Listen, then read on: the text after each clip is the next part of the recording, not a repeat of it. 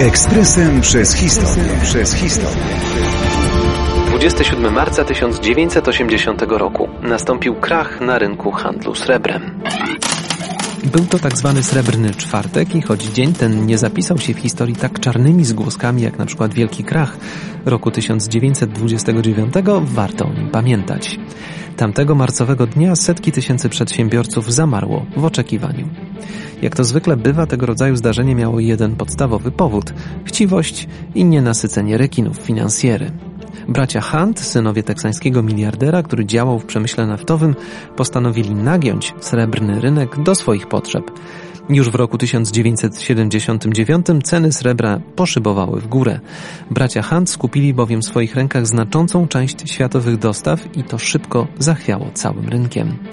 Sprawa stała się kuriozalna do tego stopnia, że jeden ze znanych jubilerów wykupił całą stronę w New York Timesie, by zwrócić się do chciwych braci, reprezentując przy okazji swoją branżę. Pisał: Myślimy, że jest to niedopuszczalne, że ktoś zgromadził zapas srebra warty wiele miliardów, tak, miliardów dolarów, dzięki czemu spowodował tak olbrzymi wzrost ceny srebra, że inni muszą płacić sztucznie zawyżoną cenę artykułów wykonanych z tego metalu.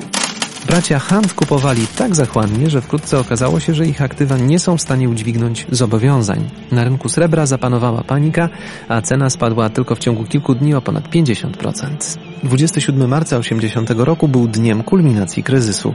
Rząd amerykański szybko zorientował się, że ta sytuacja jest bardzo poważna i istnieje uzasadniona obawa, że jeśli bracia Hunt nie będą w stanie dokonać spłat, wiele firm brokerskich z Wall Street może po prostu upaść. Konsorcjum banków amerykańskich zapewne za namową sfer rządowych zdecydowało się więc na stworzenie specjalnej linii kredytowej. To poprawiło sytuację diametralnie tuż po kryzysie rodzinna fortuna Huntów przetrwała. Kilka lat później jednak bracia musieli ogłosić bankructwo, kiedy przyszło im wpłacić ponad 130 milionów dolarów odszkodowania na konto peruwiańskiej firmy wydobywczej, która oskarżyła braci o spowodowanie strat. Było to jedno z najbardziej spektakularnych bankructw lat 80. XX wieku.